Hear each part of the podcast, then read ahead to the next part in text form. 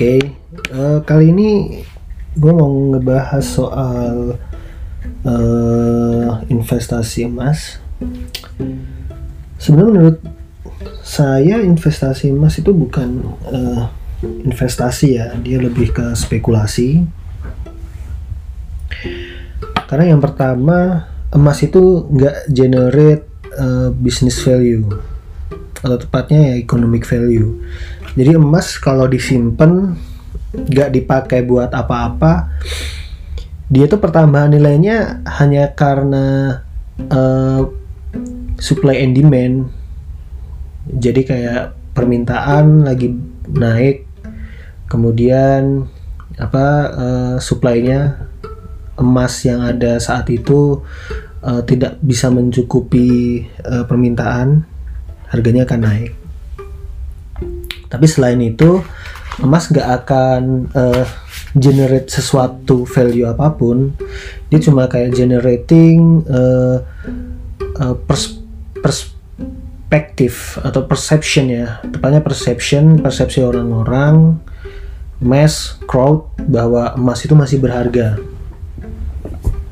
Sebenarnya psikologi ini mirip kayak Bitcoin atau Ethereum dan koin-koin digital lainnya yang menganggap bahwa koin digital itu di masa depan uh, akan berharga. Sama kayak emas itu selama orang banyak masih menganggap uh, emas akan berguna di masa depan harganya uh, akan tetap ada.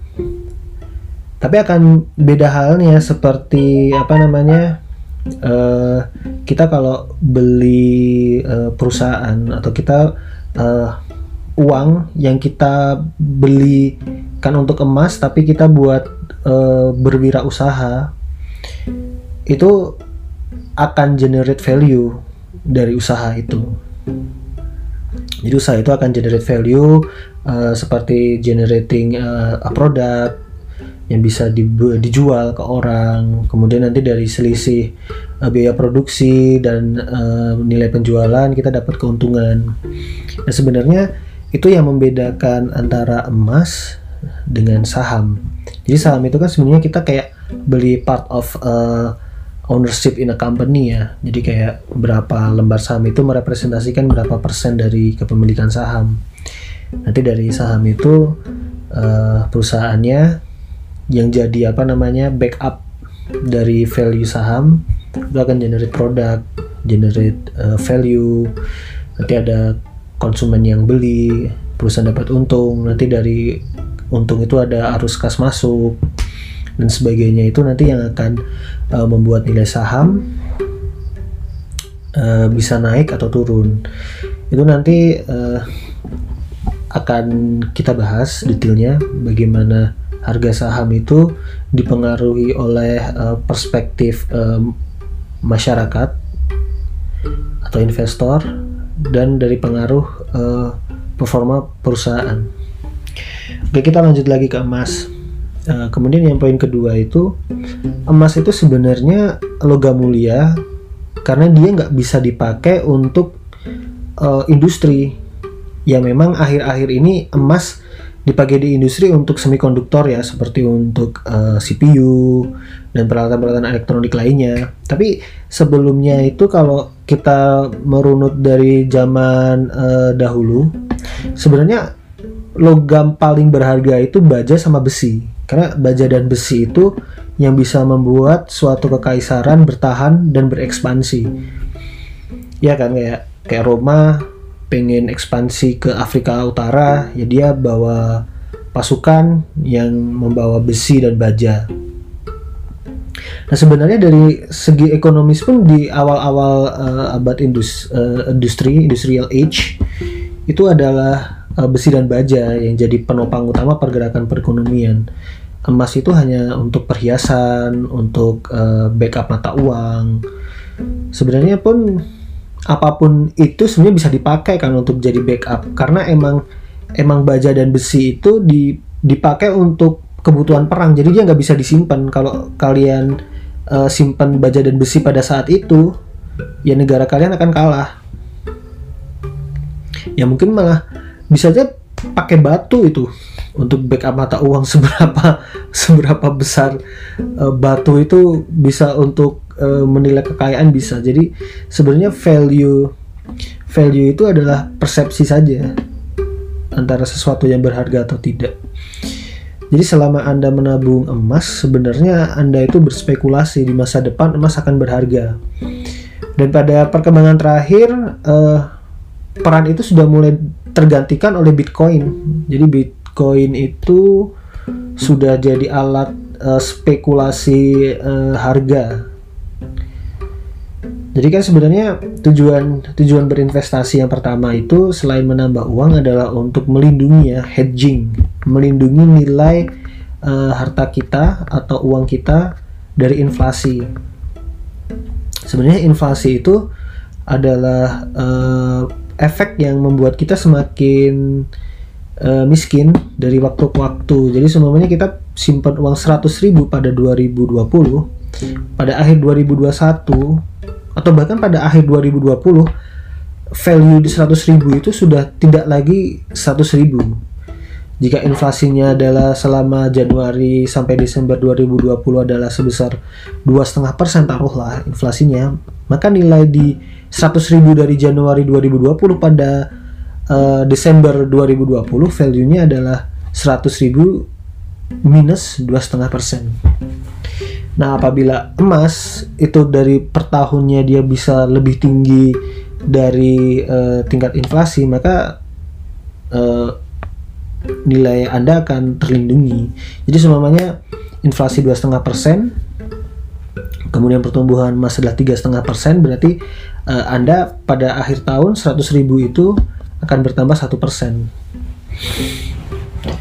Nah, namun dengan uh, sesuatu yang tidak bisa generating value, namun tetap dihargai untuk berharga, itu adalah tetap sebuah spekulasi yang uh, menurut saya cukup riskan karena terbukti juga ketika uh, awal-awal corona harga emas sempat mencapai uh, hampir 200 dolar ya kalau nggak salah.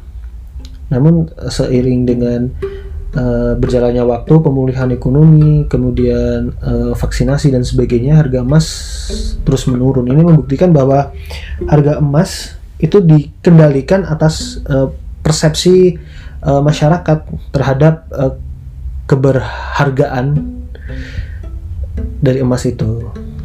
Nah, apabila teman-teman melihat sebenarnya ada satu pattern yang uh, akan terus terjadi di masa depan bahwa seiring kenaikan harga emas itu biasanya akan ada penurunan di indeks obligasi dan uh, pasar saham. Karena pada dasarnya orang-orang mengira bahwa obligasi dan pasar saham itu adalah uh, suatu aset kelas investasi yang berisiko.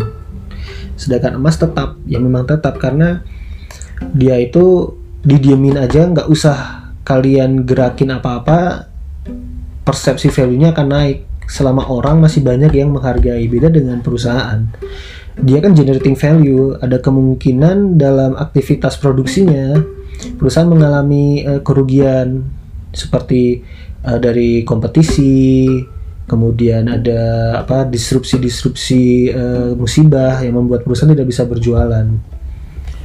Nah ini memang uh, sebenarnya resiko yang ada di saham dan uh, emas itu perbedaannya adalah aktivitasnya saja. Jika emas itu diam, dia nggak apa-apa maka nggak berisiko. Tapi ya returnnya dia bisa lebih rendah dari saham. Nah oleh karena itu sebenarnya uh, jika Anda uh, berinvestasi di emas atau memiliki emas dengan harapan menjualnya di masa depan, itu sebenarnya Anda seperti kayak jualan jualan minyak minyak bumi ya bisa kayak Petralite atau Pertamax gitu.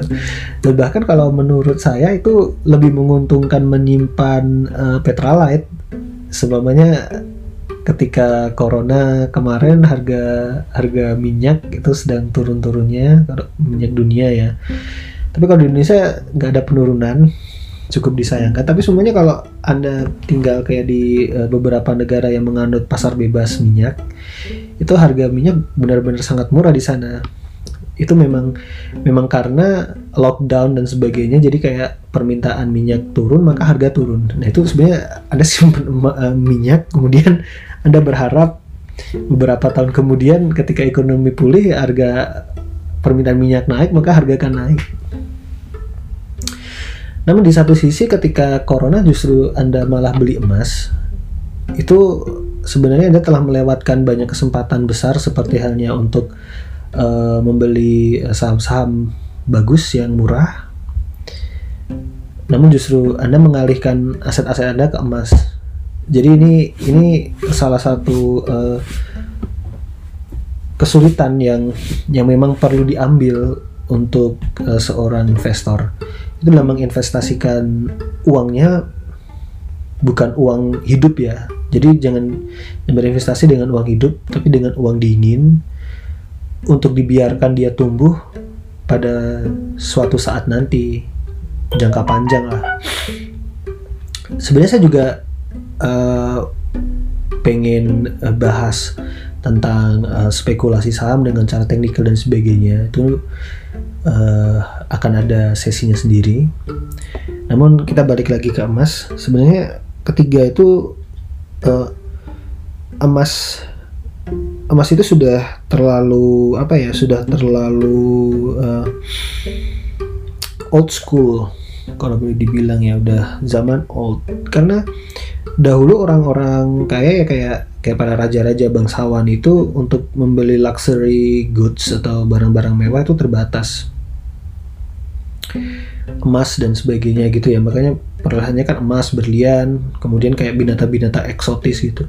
Sedangkan di di zaman sekarang uh, untuk kemewahan seperti itu tuh sudah sudah tidak tidak apa ya tidak tidak asing lagi sebenarnya mas mungkin itu sudah sudah beralih lagi ke hal-hal yang yang lebih apa ya lebih uh,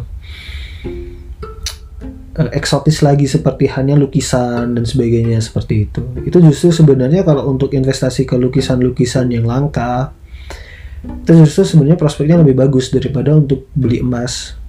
Karena seperti yang kita ketahui emas itu sebenarnya bisa apa ya terus terus ditemukan lah kayak kayak tambang-tambang baru yang katanya langka tapi sejak awal peradaban manusia hingga saat ini bumi itu nggak pernah kekurangan emas. Emas justru selalu ditemukan. Tambang-tambang baru kemudian uh, bagaimana untuk uh, merecycle emas seperti halnya sekarang yang kita ketahui uh, di beberapa negara maju chip-chip komputer, chip-chip uh, laptop dan chip-chip handphone itu memang mengandung kadar emas yang sangat kecil kemudian mereka bisa uh, kelola lagi dan disatukan dari beberapa sampah-sampah elektronik itu untuk menjadi sebuah bullion uh, emas emas batangan. Nah ini menandakan bahwa uh, pada suatu ketika uh, emas akan mengalami persaingan juga. Ini udah masuk ke poin keempat sejak awal peradaban emas itu seperti nggak ada kompetitor beda kalau kayak kayak apa ya kayak perusahaan itu ya kayak namanya BCA ada ada kompetisinya sama Mandiri kemudian kayak uh, Mayora sama Indofood. Itu memang apa mereka berisikonya di situ. Ada ada ada kemungkinan kalah bersaing. Jadi nilainya bisa turun performanya bisa turun. Nah emas itu dari awal peradaban manusia sampai zaman sekarang itu seperti nggak ada uh, uh, kompetitornya. Mungkin kalau kayak silver atau emas putih itu bisa dibilang bukan kompetitor dari uh, emas ya karena memang secara top of mind kita mau uh, hedging money itu ke emas. Tapi sekarang emas itu sudah ketemu kompetitornya yaitu adalah Bitcoin. Karena memang Bitcoin itu secara karakteristik dan tipenya itu dia nggak bisa menggantikan mata uang. Karena untuk untuk melakukan transfer dan sebagainya itu Bitcoin membutuhkan waktu yang lebih lama. Namun Bitcoin itu ada satu mekanisme yang namanya adalah halving. Jadi tiap beberapa periode tertentu jumlah Bitcoin yang beredar itu akan berkurang setengah. Nah ini akan menimbulkan kelangkaan. Sedangkan permintaan bisa tambah naik, namun kelangkaan sudah pasti. Jadi harga Bitcoin dengan sendirinya akan uh, terkikis sendiri jumlahnya dan akan menaikkan harganya. Namun beda dengan emas ya. Emas yang katanya nggak bisa diperbaiki atau nggak bisa dicari gantinya tapi ternyata dari awal peradaban hingga saat ini nggak pernah habis. Nah sepertinya kita perlu sekali lagi untuk uh, mencermati seberapa pentingkah kita menyimpan emas untuk media investasi mengingat sudah ada perubahan zaman dan sudah tersedianya banyak sekali eh, instrumen-instrumen investasi lainnya yang lebih uh, menjanjikan di jangka panjang seperti uh, surat berharga negara, obligasi perusahaan dan saham perusahaan sendiri.